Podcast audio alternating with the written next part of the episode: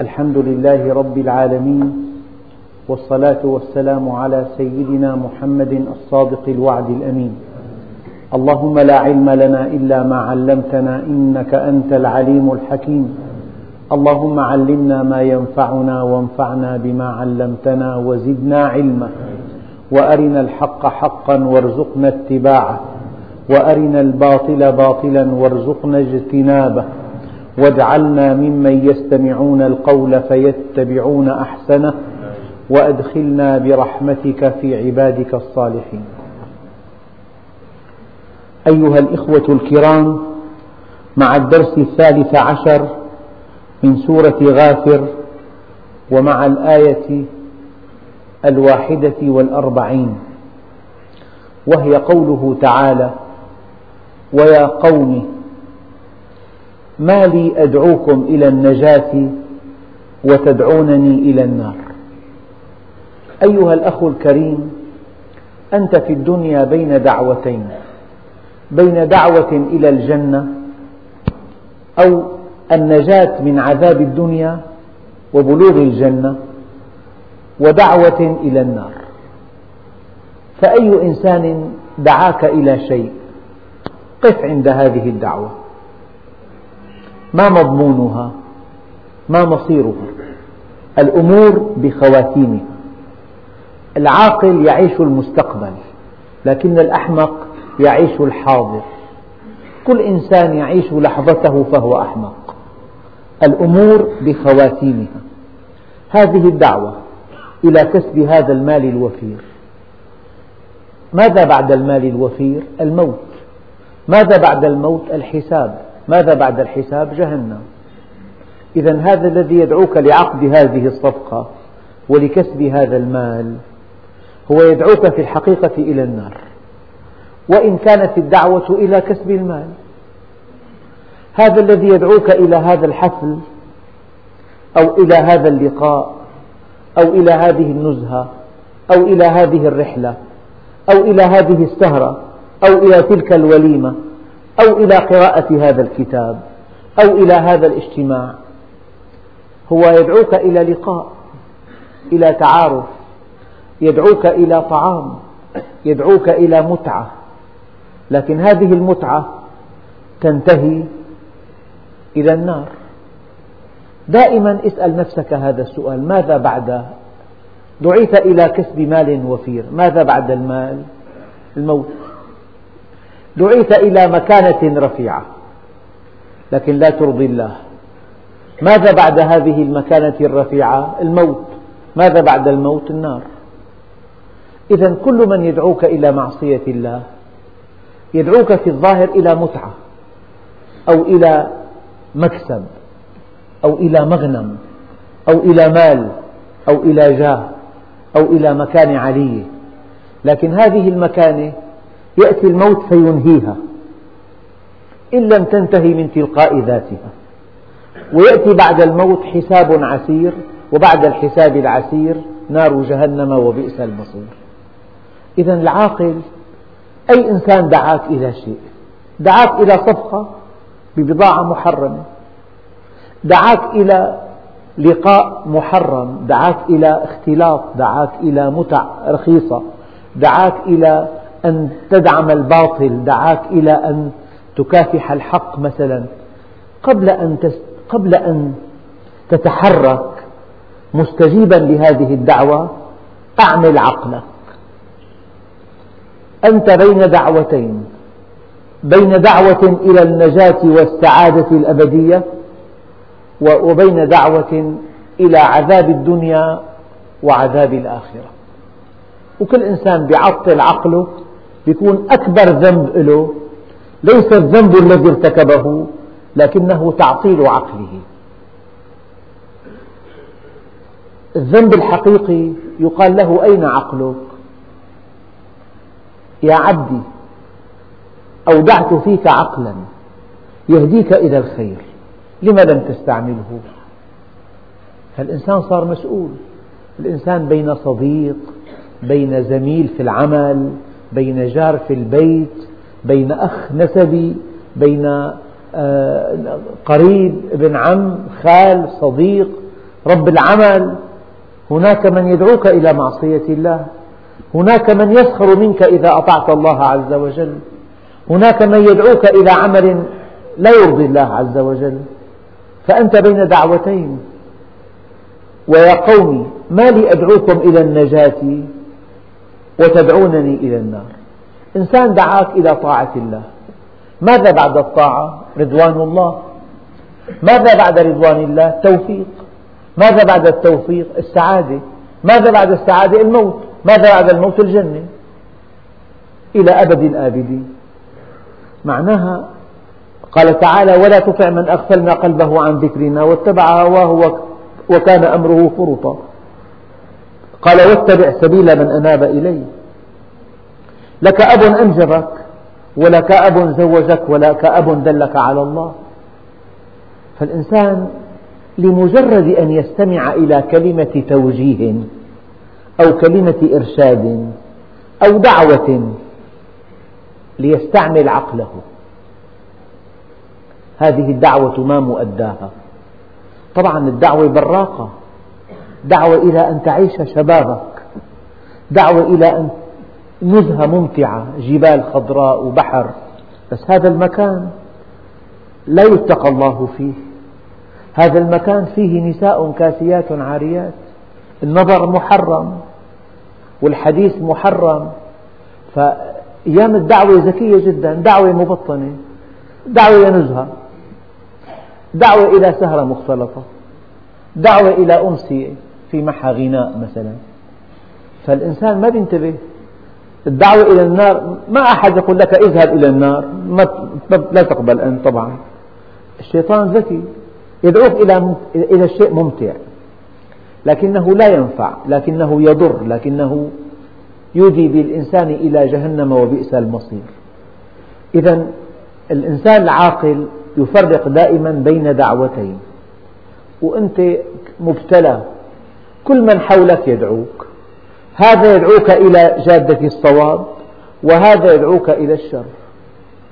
ودائما الأشرار يحبون أن يكثر الأشرار.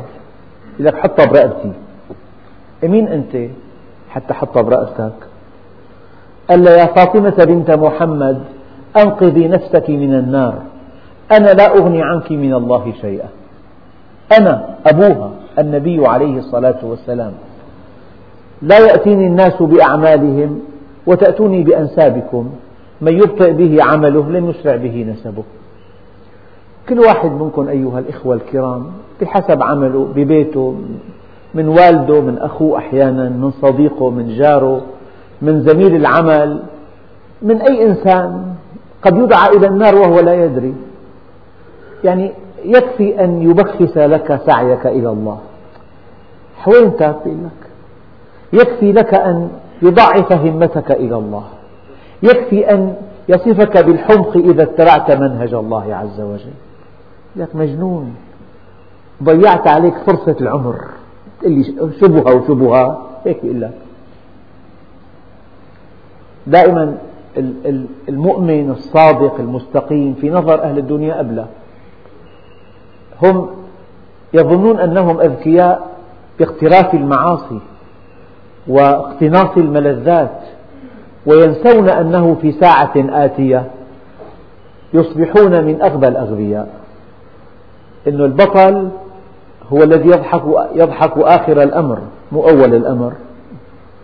إنه كان في أهله مسرورا أما المؤمن وينقلب إلى أهله مسرورا الكافر كان في أهله مسرورا أيام الإنسان يقعد ببيته يعني الملهيات الأغاني الغيبة النميمة النساء اللاتي لا يحللن له أمامه مزينات يمتع بصره بهن يمزح يطرب يستمع. إنه كان في أهله بلا صلاة بلا صوم. هذا الدين شيء مو له العصر بيقول لك. إنه كان في أهله مسرورا أما المؤمن في نهاية المطاف وينقلب إلى أهله مسرورا. البطولة أن تكون في الآخر مسرورا أن تكون في الآخر ضاحكا. إذا كأن الله سبحانه وتعالى في هذه الآية أراد أن يعرفنا أن الإنسان بين دعوتين دعوة إلى طاعة الله وبالتالي إلى النجاة من عذاب الله وبالتالي إلى جنة عرضها السماوات والأرض أو دعوة إلى معصية أو متعة أو كسب مال غير مشروع وبالتالي إلى موت وبالتالي إلى عذاب في القبر وفي البرزخ وإلى عذاب النار وبئس المصير. فالإنسان العاقل يحكم عقله في أية دعوة. والله عز وجل نصحك قال لك لا تطع من أغفلنا قلبه عن ذكرنا. إنسان غافل يعني أبسط شيء مثلا بجوز يدعيك إنسان مثلا أنه ارسل ابنك لتدريب على اللغة الأجنبية ببلد أجنبي. الدعوة ظهر إتقان اللغة الأجنبية أنه تحتاج التجارة إلى لغة. لكن هذه الدعوة تفاصيلها أن هذا الابن الشاب في ريعان الشباب لا بد من أن يقيم في أسرة بريطانية مثلا والأسرة متفلتة وعندها فتيات فيعود إلى بلده شارب خمر ومقترف الزنا ويعود إلى بلده وهو يحتقر أمته ودينه. انتهى. فالدعوة إلى إلى إتقان اللغة الأجنبية الأب إذا سمح لهذا الصديق أن يشير عليه بهذا فقد دعي إلى النار وهو لا يدري. فهنا هنا المشكلة. ما لي أدعوكم إلى النجاة وتدعونني إلى النار. هلا الإنسان كيف يدعى إلى النار؟ جاءت التفاصيل. قال تدعونني لأكفر بالله لأكذب بهذا الدين. الكفر بالله أنواع. في أضيق معانيه ألا تطيع الله عز وجل لأنك لست قانعا بهذا الأمر. يعني أنت كفرت بهذا المنهج. الله عز وجل تقول أن الله خالق الكون. لكن حينما لا تطيع الله عز وجل أنت لم تكفر بخالق الكون ولكن كفرت بمنهج خالق الكون. حينما تأبى نفسك أن تطيع الله في أمره ونهيه فأنت بشكل أو بآخر تكفر بمنهج الله. تدعونني لأكفر بالله وأشرك به. يعني أربط نفسي بإنسان إنسان قوي. بيع نفسي لإنسان أو لجهة. اجعل طاقاتي وأفكاري ومالي وذكائي وطلاقة لساني وعلمي في خدمة إنسان. هذا الإنسان قد يعطيني الدنيا لكن لا ينجيني من عذاب الله. تدعونني لأكفر بالله. يعني الحد الأدنى من الكفر أن تكذب بمنهجه. عدم طاعة الله تكذيب بمنهجه وأشرك بالله به يعني أن أن أجعل مع الله إلها آخر. هو لا تقول أنت إله هذا إنسان لكن تقول هو الذي ينفعك هو الذي يضرك هو الذي إن رضي أعطاك وإن غضب منعك. حينما تشعر أن لهذا الإنسان ثقل وله دور خطير في حياتك فقد أشركته بالله عز وجل. ما ليس لي به علم. ما ليس لي به علم. يعني ما بدون دليل. تقول هذا ينفع من دون دليل. يضر من دون دليل. أما الله عز وجل الكون كله يدل عليه. الكون كله يشهد له بالألوهية والربوبية والخلق. أما هذا الإنسان القوي الذي تدعونني إلى أن أكون من أتباعه جعلته إلها من دون دليل. قال تدعونني لأكفر بالله وأشرك به ما ليس لي به علم. العلم يحتاج إلى دليل. العلم يحتاج إلى تعليل. الإله الذي ينبغي أن يعبد هو الإله الذي يرى والذي يسمع والذي يستجيب للدعاء. والذي ينفع والذي يضر والذي يحفظ والذي ينصر والذي هذا الإله الذي ينبغي أن تعبده. أما تدعونني أنت إلى إلى إنسان ضعيف مثلي فقير مثلي جاهل مثلي يصبح مشلولا لو جمدت نقطة دم في دماغه. يصبح مشلولا لو جمدت في مكان آخر. لذلك تدعونني لأكفر بالله وأشرك به ما ليس لي به علم وأنا أدعوكم إلى العزيز خالق هذا الكون الغفار الذي إذا عدت إليه غفر لك ما مضى. دائما الله عز وجل يطمع المذنبين. مهما كانت ذنوبك لو بلغت ذنوبك عنان السماء ثم جئتني تائبا غفرتها لك ولا أبالي. دائما وأبدا المذنب في بحبوحة. نبئ عبادي أني أنا الغفور الرحيم. قل يا عبادي الذين أسرفوا على أنفسهم لا تقنطوا من رحمة الله. وأنا أدعوكم إلى العزيز. تدعونني أنت لأكفر بالله لأعصيه يعني. وأشرك به أن أتكل على زيد أو عبيد أو فلان أو علان. أن أعطي هذا الإنسان صفات الألوهية بأنه ينفع أو يضر يرفع أو يخفض يعطي أو يمنع. وأنا أدعوكم إلى العزيز. من العزيز؟ قال بعض العلماء الذي لا ينال جانبه. وقال بعضهم الآخر الشيء العزيز هو الشيء النادر الذي يندر وجوده. وتشتد الحاجة إليه ويصعب الوصول إليه. يندر وجوده. الشيء العزيز. أما إذا قلنا إن الله عزيز أي واحد لا شريك له. لا يندر واحد. ما في غيره. أما تشتد الحاجة إليه هذا للشيء العزيز. أما إذا قلنا إن الله عزيز أي أن كل شيء يحتاجه في كل شيء. كل شيء على الإطلاق يحتاجه في كل شيء.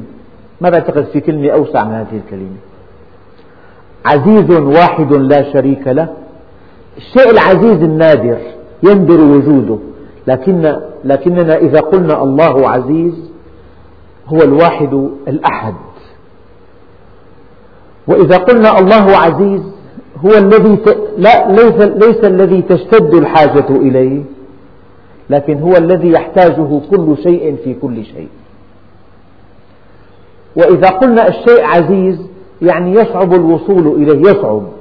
لكن إذا قلنا إن الله عزيز يستحيل أن تحيط به. يمكن أن تصل إليه لكنه يستحيل أن تحيط به. ولا يحيطون بشيء من علمه إلا بما شاء. أنا أدعوكم إلى العزيز إلى خالق هذا الكون. إذا بين مجرتين ستة عشر ألف مليون سنة ضوئية. إذا كان قلب العقرب يتسع للشمس والأرض مع المسافة بينهما. هذا هو العزيز. إذا كان في ثقب أسود في الفضاء الخارجي لو دخلته الأرض لأصبح حجمها كالبيضة. والوزن نفسه. منطقة ضغط هائلة. هذا هو العزيز. وأنا أدعوكم إلى العزيز. الإنسان أيام بخاف من القوي. بس الله عزيز لكن غفار. يعني رحيم. إن جئته تائبا غفر لك. إن جئته منيبا قبلك إن جئته مستغفرا غفر لك. وأنا أدعوكم إلى العزيز الغفار. لذلك أيها الإخوة هنيئا للأخ المميز الذي يميز بين دعوة إلى النار ودعوة إلى العزيز الغفار. بين دعوة إلى الهلاك ودعوة إلى النجاة. بين دعوة تنتهي بصاحبها إلى جهنم ودعوة تنتهي بصاحبها إلى الجنة. بين دعوة إلى الكمال ودعوة إلى النقص. هذا هو الإنسان العاقل. لذلك لعالم واحد أشد على الشيطان من ألف عابد. عالم واحد. أشد على الشيطان من ألف عابد. يعني الآية ملخصة. أنت جالس قال لك واحد افعل كذا أو لا تفعل. إياك أن تعطل عقلك. استعمل عقلك. هذا يدعونني إلى ماذا؟ إلى كسب هذا المال الحرام. ماذا بعد المال؟ الموت. ماذا بعد الموت؟ الحساب. ماذا بعد الحساب؟ جهنم. إذا هذه الدعوة في ظاهرها إلى كسب المال في باطنها إلى جهنم. واحد دعاك إلى غض البصر. دعوة صعبة بنظر الشاب غير العالم غير المؤمن.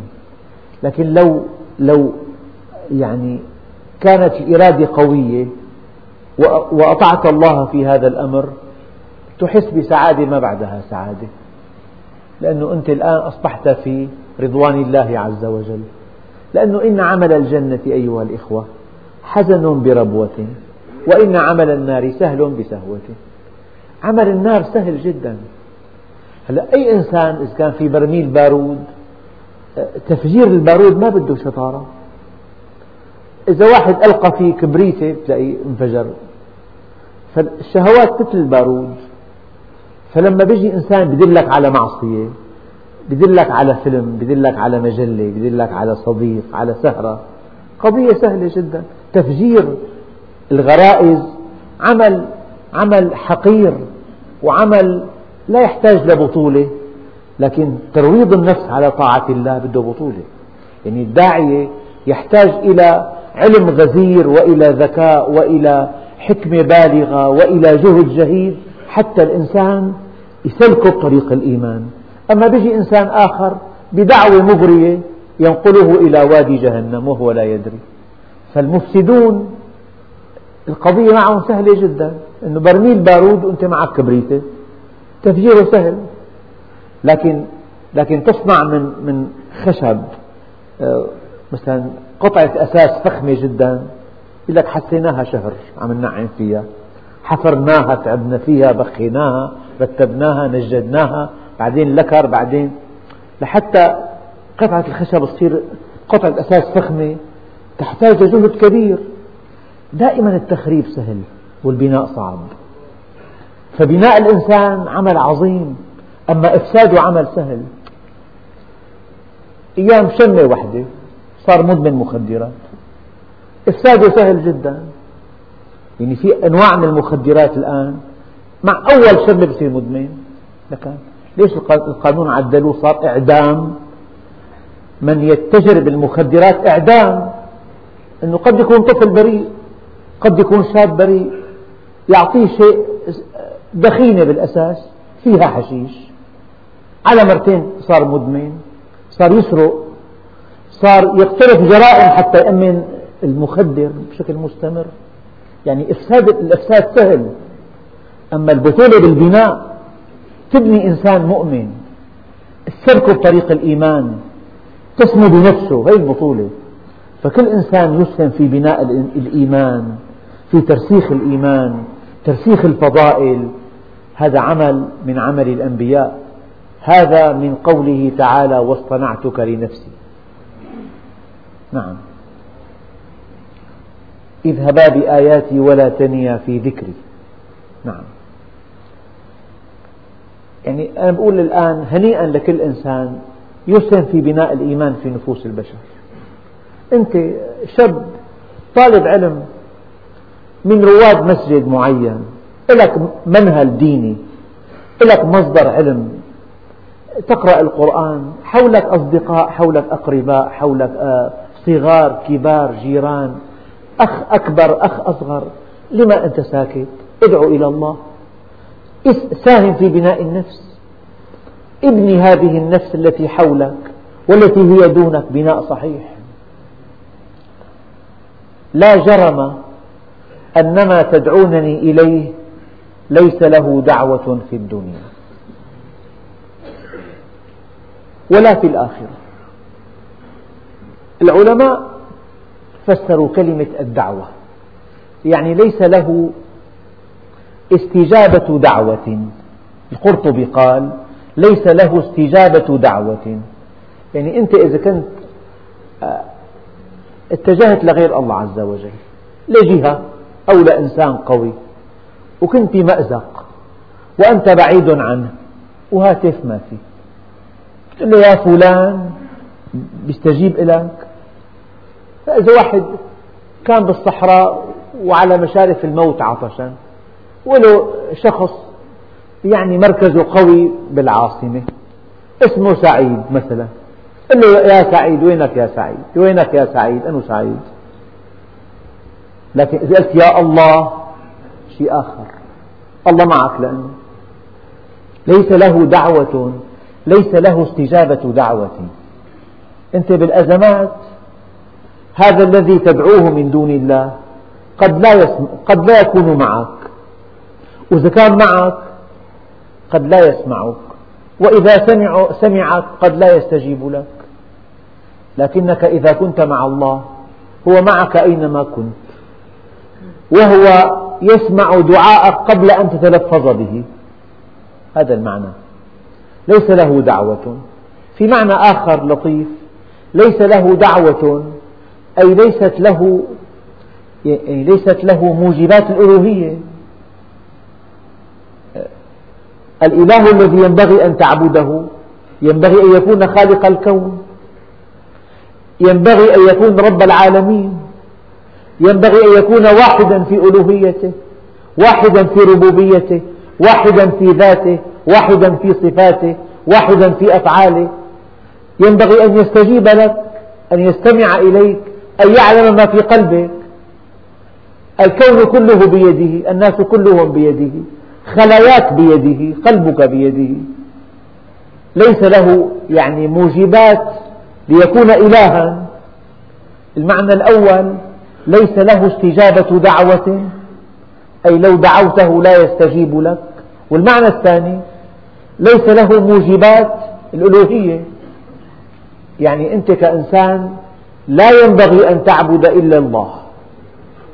خالق الكون رب العالمين المسير السميع البصير العليم القادر المريد الحي القيوم القديم الأزلي آه الذي يرفع ويخفض ويعطي ويمنع ويبسط ويقبض ويعز ويذل ويمرض ويشفي هذا الإله ليس له دعوة في الدنيا أي ليس له استجابة دعوة أو ليست له موجبات الألوهية.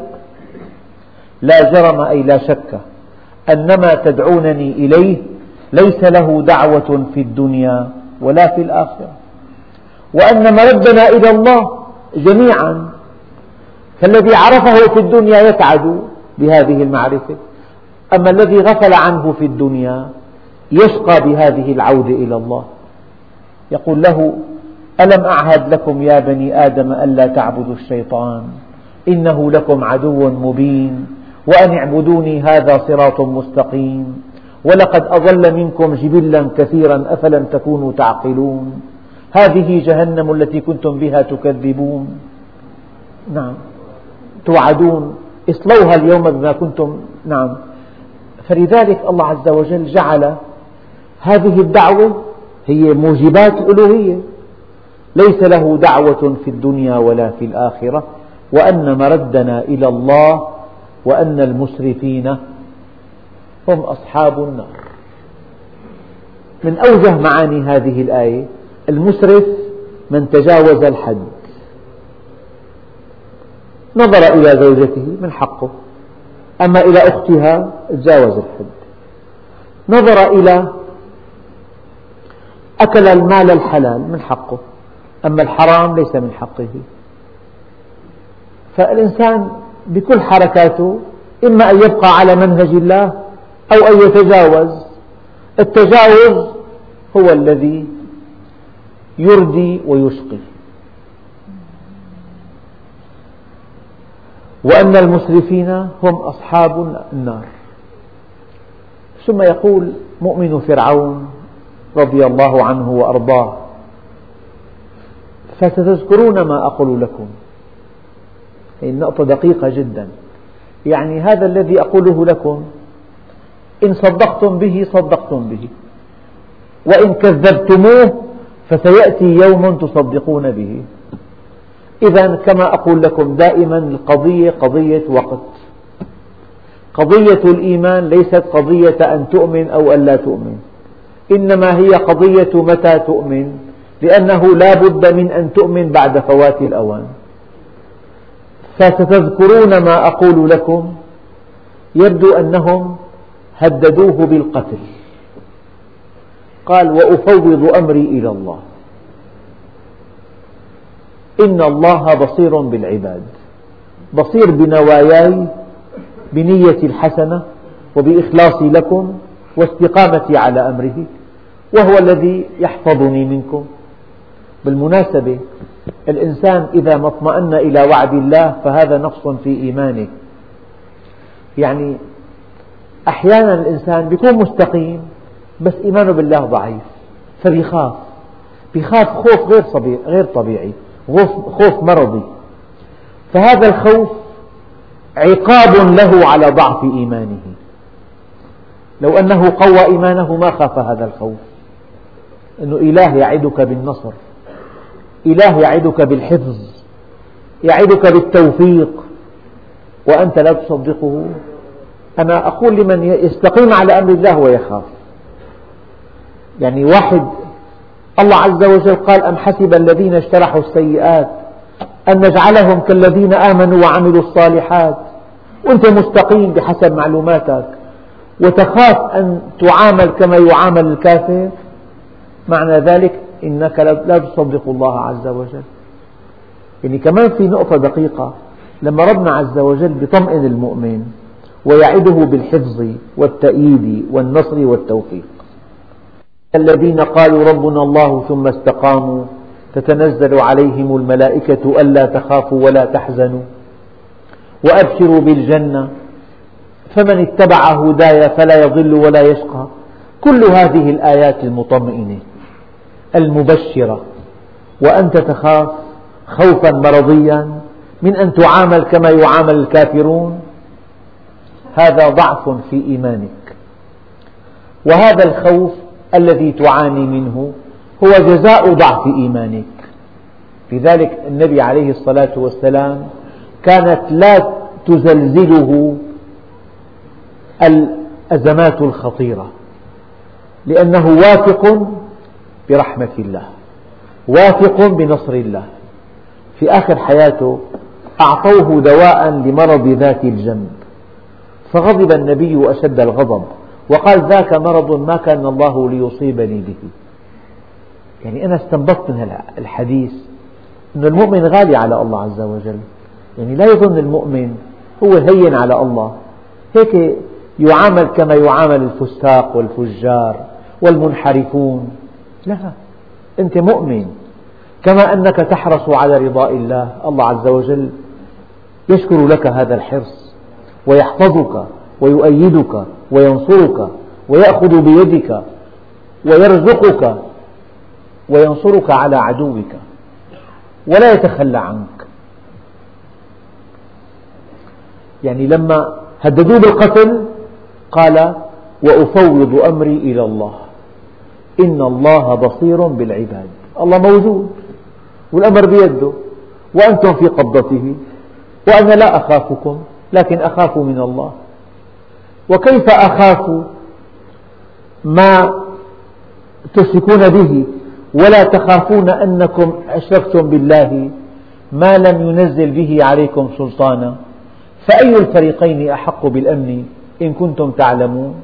الذين آمنوا ولم يلبسوا إيمانهم بظلم أولئك لهم الأمن وهم مهتدون.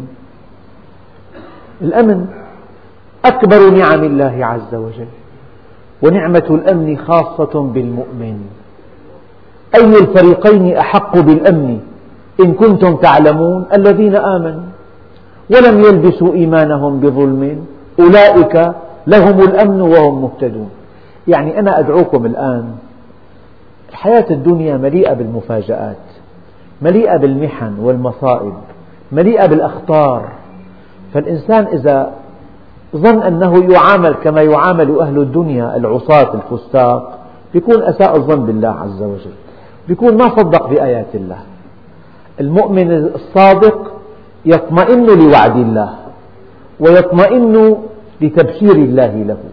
يطمئن لما في القرآن من آيات مطمئنة. هذا هو القول الثابت كما قال الله عز وجل يثبت الله الذين آمنوا بالقول الثابت في الحياة الدنيا. فجاء الجواب فوقاه الله سيئات ما مكروا. مكروا. مكروا مكرهم وعند الله مكرهم. وإن كان مكرهم لتزول منه الجبال. فوقاه الله سيئات ما مكروا وحاق بآل فرعون سوء العذاب. ادرس التاريخ. اقرأ القرآن. تجد أن الحق والباطل إذا اصطرعا العاقبة لأهل الحق وللباطل الخزي والعار. أبدا. أي نبي أية دعوة مخلصة لله عز وجل؟ الذين يقفوا ضدها ليطفئوها يبوؤون بالإخفاق والخزي والعار والذين يدعمونها الله جل جلاله ينصرهم ويؤيدهم. هذا دين الله وهذه دعوة الله. وكل من وقف في سبيلها قصمه الله. وكل من دعمها وأعانها وفقه الله عز وجل. قال فوقاه الله سيئات ما مكروا. يعني أنت معقول تعبد إله لا يحميك من أعدائك هكذا ظنك بالله عز وجل؟ قالا ربنا إننا نخاف أن يفرض علينا أو أن يطغى قال لا تخافا إنني معكما أسمع وأرى. معقول ألا يتخلى عنك؟ يعني أنت تعبده تستقيم على أمره تخاف أن يغضب تنفق المال في سبيله تطلب العلم من أجله ويتخلى عنك وتعامل كما يعامل أهل الدنيا. هذا سوء ظن بالله عز وجل. قال فوقاه الله سيئات ما مكروا وحاق بآل فرعون سوء العذاب. ما هو سوء العذاب؟ النار يعرضون عليها غدوا وعشيا غدوا وعشيا يعني باليوم مرتين آل فرعون يعرضون على النار من ستة آلاف عام كل يوم مرتين غدوا وعشيا. وإلى يوم القيامة كلام رب العالمين. والنبي الكريم قال في بعض الأحاديث والمؤمن يعرض عليه مقامه في الجنة غدوا وعشيا. أبدا. كل يوم مرتين. لذلك قالوا القبر روضة من رياض الجنة أو حفرة من حفر النيران. إذا واحد محكوم بالإعدام. إذا سمع صوت مفتاح بالباب بيهبط قلبه إجوا ياخذوني إذا كل يوم فتح الباب مرتين بيتصور كل مرة حيعدموه اليوم. إذا أخروا شي عشر سنوات وكل يوم مرتين يفتحوا عليه الباب يلا أمشي. لا اليوم خليك لبكرة شو بصير فيه؟ بيموت مليون موتة. هي موتة واحدة. هي معنى النار هي أصعب حالة هي انتظار العقاب. شيء صعب. النار يعرضون عليها غدوا وعشيا. فوقاه الله سيئات ما مكروا وحاق بآل فرعون سوء العذاب النار. يعرضون عليها غدوا وعشيا. ويوم تقوم الساعة أدخلوا آل فرعون أشد العذاب. يا أخوان هذه اللحظة الراهنة. الإنسان قد لا يقدر تبعاته أنت الآن حي ترزق. هذه اللحظة الإنسان لو اقترف معصية أو لو فعل طاعة يبنى على هذه اللحظة إما سعادة أبدية أو شقاء أبدي. فكل إنسان لا يقدر قيمة الوقت. أخطر شيء بحياتك الوقت. لأنه وعاء العمل الصالح وعاؤه. فالإنسان بلحظة ما إما في طاعة أو في معصية إما في طلب العلم أو في طلب الجهل إما في القرب من الله أو في البعد عنه إما في الإحسان أو في الإساءة إما في العبادة أو في الشهوة إما مع الخير أو مع الشر إما مع العقل أو مع اللا عقل أبدا. اللحظة الراهنة يبنى عليها حياة أبدية سعيدة أو شقاء أبدي. يعني فرعون وقف موقف الكفر. قال أنا ربكم الأعلى النار يعرضون عليها غدوا وعشيا. سحرت فرعون. قالوا آمنا برب هارون وموسى. هذه اللحظة التي آمنوا بها أسعدتهم إلى أبد الآبدين. فالإنسان قضية موقف عقلاني وإرادة قوية إما أن يسعد وإما أن يشقى. وإذ يتحاجون في النار. الآن المشكلة بالنار. فيقول الضعفاء للذين استكبروا. من استكبروا؟ استكبروا عن طاعة الأنبياء واستكبروا على دعوة الأنبياء.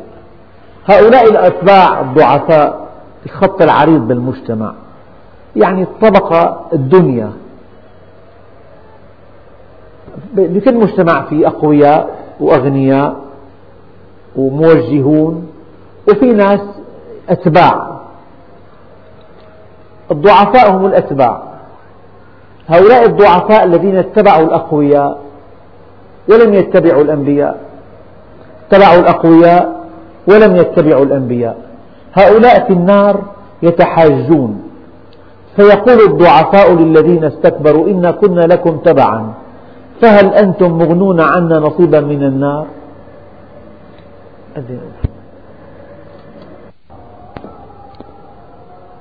أكبر خطأ في العقيدة أن يتوهم الإنسان أن هذا القوي الذي تطيعه وتعصي الله عز وجل بإمكانه أن ينجيك من عذاب النار. والدليل هذه الآية. وقال الذين استكبروا إنا كل فيها. إن الله قد حكم بين العباد. نحن معكم. طيب ما ذنب الضعفاء؟ هون بقى السؤال.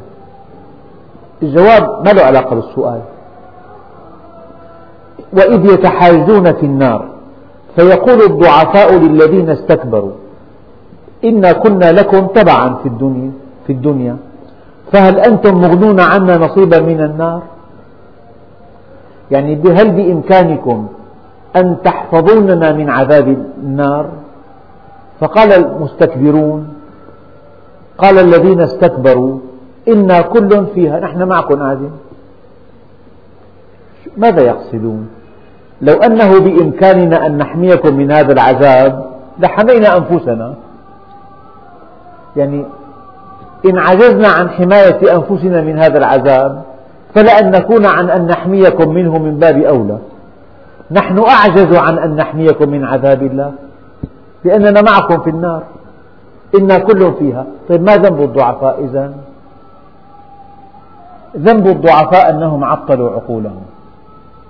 وتوهموا في الدنيا أن هؤلاء الأقوياء يمنعونهم من العذاب. هي آية دقيقة جدا. الجواب رائع. إنا, إنا كل فيها معكم نحن. يعني إذا بإمكاننا نمنع عنكم عذاب النار نمنعه عن أنفسنا من باب أولى. هي واحدة. طيب ما ذنب الضعفاء الذين اتبعوا الأقوياء؟ ذنبهم أنهم عطلوا عقولهم وتوهموا أنهم أقوياء في الدنيا وسوف يحمونهم في الآخرة. فخاب ظنهم. من هو العاقل إذا؟ هو الذي يعرف الحقيقة قبل أن يكشفها الواقع. يعرفها بفكره قبل أن يكشفها الواقع عمليا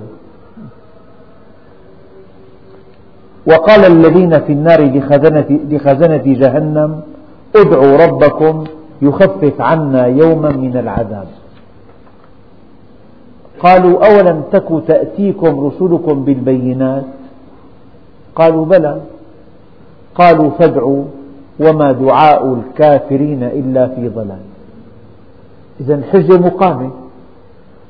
الكون يشهد والعقل يشهد والفطرة تشهد والواقع يشهد والشرع يشهد والأنبياء تشهد والعلماء يشهدون وكل ما في الكون ينطق بوجود الله وينطق بسعادة من يؤمن ويستقيم وشقاء من يكفر وينحرف.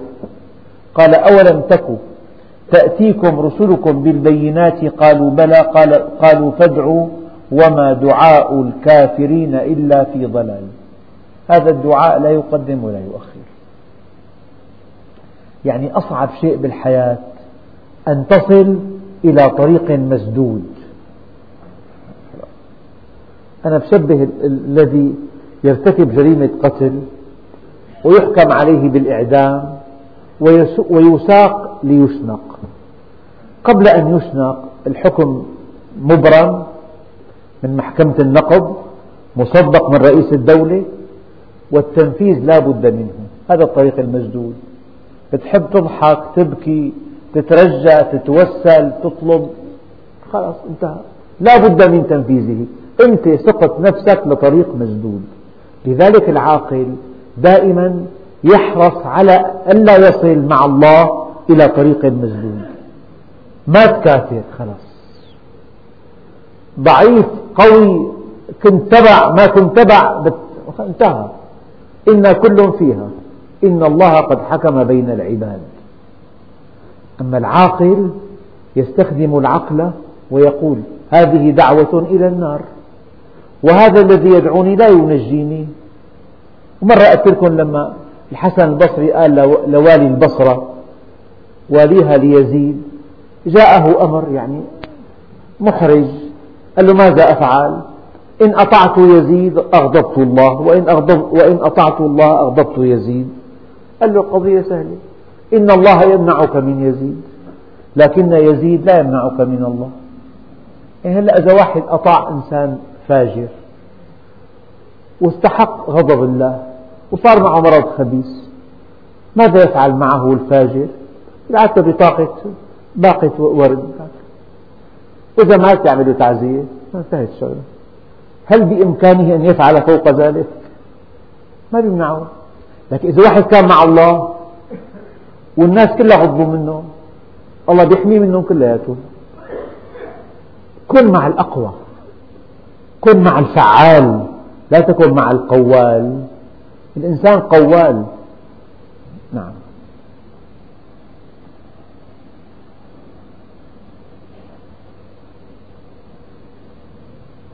ثم يقول الله عز وجل هيك آية تأتي تاج القصة إنا لننصر رسلنا والذين آمنوا في الحياة الدنيا ويوم يقوم الأشهاد. يعني أيها المؤمن العاقبة لك والنصر لك. العلماء فسروا النصر إما أن حجج المؤمنين تعلو وأفكار المؤمنين تظهر وأن الدعوات الأخرى تسقط. لا ما في مذاهب سقطت بالوحل صارت دعت إلى الإلحاد سبعين عاما ثم سقطت في الوحل أليس الدين الآن هو الأساس بالحياة؟ هذا نصر بس نصر غير مادي نصر معنوي. فنصر الله عز وجل للمؤمنين أن تظهر حججهم. أن يغدو, دينه أن يغدو دينهم هو الحق الأوحد. والنصر الثاني أن ينتقم من أعدائهم. على كل أنت منصور مرتين. مرة بأفكارك ومرة بالقوة المادية. إنا لننصر رسلنا قانون. كلام خالق الكون. لا تهنوا ولا تحزنوا. وأنتم الأعلون إن كنتم مؤمنين. لا تهنوا في ابتغاء القوم.